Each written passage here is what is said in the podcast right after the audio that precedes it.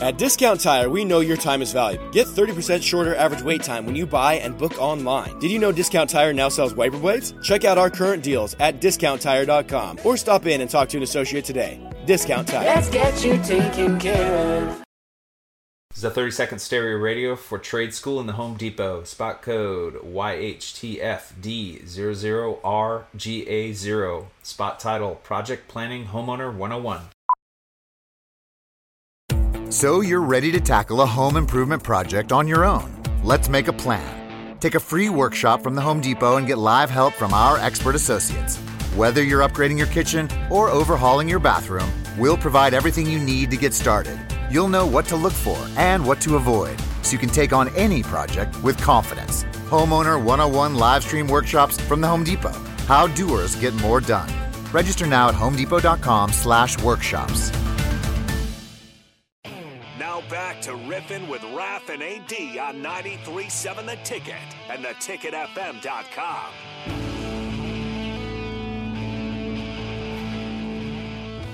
All right, we're back here on another Wednesday night with Riffin with Raf and AD, the quickest two hours of the week. Even when AD's in Cheyenne, Wyoming, they're still quick out there too.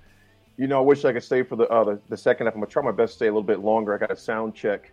Uh, I speak at 9:30 uh, Central Time, uh, 8:30 Mountain Time. So we try to stick a little bit around for, for Coach Larson. I'd encourage our listeners, listeners uh, to stick around and listen with Coach Larson too. Probably the most decorated uh, basketball coach in Nebraska history. Uh, number of lessons and stories and a lot of success. You know what? I, I, I want to go back to that again though about um, with Coach K. In that you think about just from a coaching standpoint, I'm, I'm gonna flip it. What do you think his message has been to his players throughout this tournament without making it about him? Because he's not, I don't see him as being that type of guy. And like I said, I've never met the guy. Don't you know? I've never met him before personally. How how would you deal with that, knowing it's your last go around? And I think that's a good one for Coach Larson too, to ask him later for him. But how how would you approach this from a coaching standpoint? Because all the media is about Coach K, Coach K, Coach K. How do you, as a coach, keep it away from you? Well, I'm upset because I was going to say that he was telling his team, "This is my last year. If you guys don't win it, you'll be known as you know, the worst team in the history of Duke basketball." But I don't think that's what he's saying to his team. Thank God you don't have kids. you better win this one for me. I'm, I'm sure. I'm sure. Win this one for I'm me. sure To was saying that back in '97 before the um before the Orange Bowl. I'm sure he was saying, "Hey guys, um, if you don't go out and beat Peyton Manning and the Vols here tonight, you will be known as the worst team that I ever coached." I'm sure that was. well, T.O.'s pregame guys, uh, this is my last go around, and uh, don't send me out a loser. I'm sure it's probably the same the same premise that that Coach Osborne took going into that '97 game. I'm sure. I mean, like we're talking before, we we don't like Duke, but we respect Duke, and Yeah. his coaching techniques and stuff. I would when he it would not surprise me in the least if maybe even he calls Coach Osborne and asks, you know, how did you handle that back in '97, knowing that, you know, this was your last go round. You know, how did you talk to your team? Because that's that's one of the one of the things that has made Coach K so great through the years is you surround yourself with people, you know, that make you, you know, the great coach that you are. And I'm sure he has he has spoke to people that have dealt dealt with that situation. hmm You know, I um knowing him, and that's a great analogy brought up Coach Osborne. I'm just kind of relating it similar. It was never about they weren't talking about retirement. Their whole thing was about winning the game. No, we're here to win the game. Talk retirement. Like, retired yet. I'm still coaching. You know, that's like trying to put the person in the casket before they're before they're dead. Before they're dead. You know, it's like, hey, I'm still alive here, baby. What are you doing? And I, I could see Coach K very symbolic, uh, very similar to Coach Osborne. Uh, not not talking about retirement. It's not my last game. We're here to win a basketball game. This is a business trip. You know, so let's get this game done. You know, let's segue this up real fast. Michigan. Wow. Wow. Raf, did you have them knocking on Colorado State? Yes. Do you okay? Think about what I just said. Doesn't that sound like somewhat of an oxymoron? Did you see them knocking off Colorado State? Colorado State, first of all, has got a dang good football, I mean, basketball program. Football team ain't too shabby either. But their basketball program is has been, you know, just kind of, you know, sniffing around for the past couple years. They've got, um, as Club Pro guy would say, elite. You Elite know? elite. They've got some elite talent. And, and they work well together. I didn't see them beating Colorado State. I think in one of my brackets did. Did you see them beating Tennessee? I, I mean, I did not. did you see that happen? I did not see that. I did not see that. But I, I just part of me thought that the galvanization of teams. I mean, just some stuff like.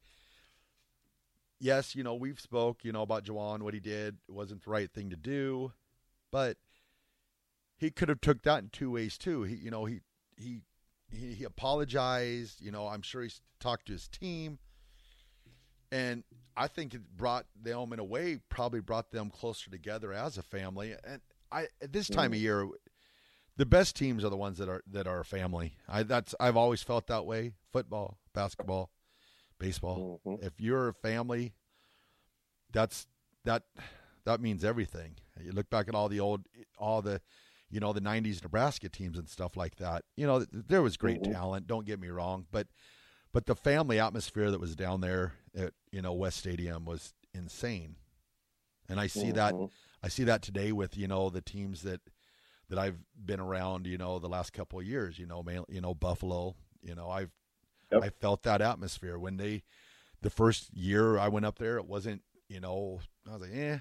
And then as the years went by and that family atmosphere and the galvanization, you know, and they all come together as a family, and that's when that success really started to happen. Absolutely. Absolutely. You know, Raph, you bring up a good point, man, in that when coach when, Howard had that incident took place, I mean, it, this is a no-brainer. We all know this. It's not even up for discussion. You cannot cross that line as a coach. I don't care if it's little league. I don't care if it's high school, junior high, pro college. You cannot cross that line. What he did by, you know, uh, throwing a swing at an opposing coach. You just can't do it because you're you're a leader of men in particular. You know, and I will say this: pro ball. I'm not saying it's right there either, but you know, those are all those are like that's like getting the fight at work. Those are all paid athletes and paid professionals. I get that. Still not right by any stretch of imagination. But the collegiate level, where it's still such a formative level and an impressionable level, I mean, that was something that just shouldn't have happened. It did. He owned it. And the thing about, and I, I love, I like Juwan Howard, man. You know, I, I like the Fab Five when they're back together. Um, to your point, and the families that endure during times like this. And the reality is this: we both know this from our old days of just living long enough as participating in sports, etc., coaching. You don't learn about your team through the wins. You learn about your team is when you lose, or when there's adversity, when there's obstacles, when there's challenges. That's when you find out what type of team you really have. So I allude back again to Coach K when they were dealing with that adversity and they were, you know, uh, had that lead blown real fast. He let them figure it out because they were tight. They have weathered these storms before. You know, some teams look at uh, stepping stones as tombstones. You know what I'm saying? When teams haven't dealt with adversity, oh my gosh, this should be a stepping stone. It becomes their tombstone. They're dead. You can rip. They're done. Great teams with great cultures, with great nucleus, they look at those as stepping stones, not tombstones. That's why Coach K and them have, have done what they've done. And obviously, Michigan, they're still in it. I'm not saying they're going to the you know the final eight and final four, but I tell you what, to knock off Colorado State, number six, to knock off number three Tennessee, which no one saw. I didn't see it coming. That adversity, I think, was the perfect recipe for them to even jump them closer. We go back to Nebraska football days. We dealt with the adversity we did in the early 90s. That brought us closer than ever. I mean, we, we felt at times it, it was us against the world because we're seeing our coach get absolutely hammered by the media uh, for simply looking out for a player that he promised to take care of. Um, players, plural.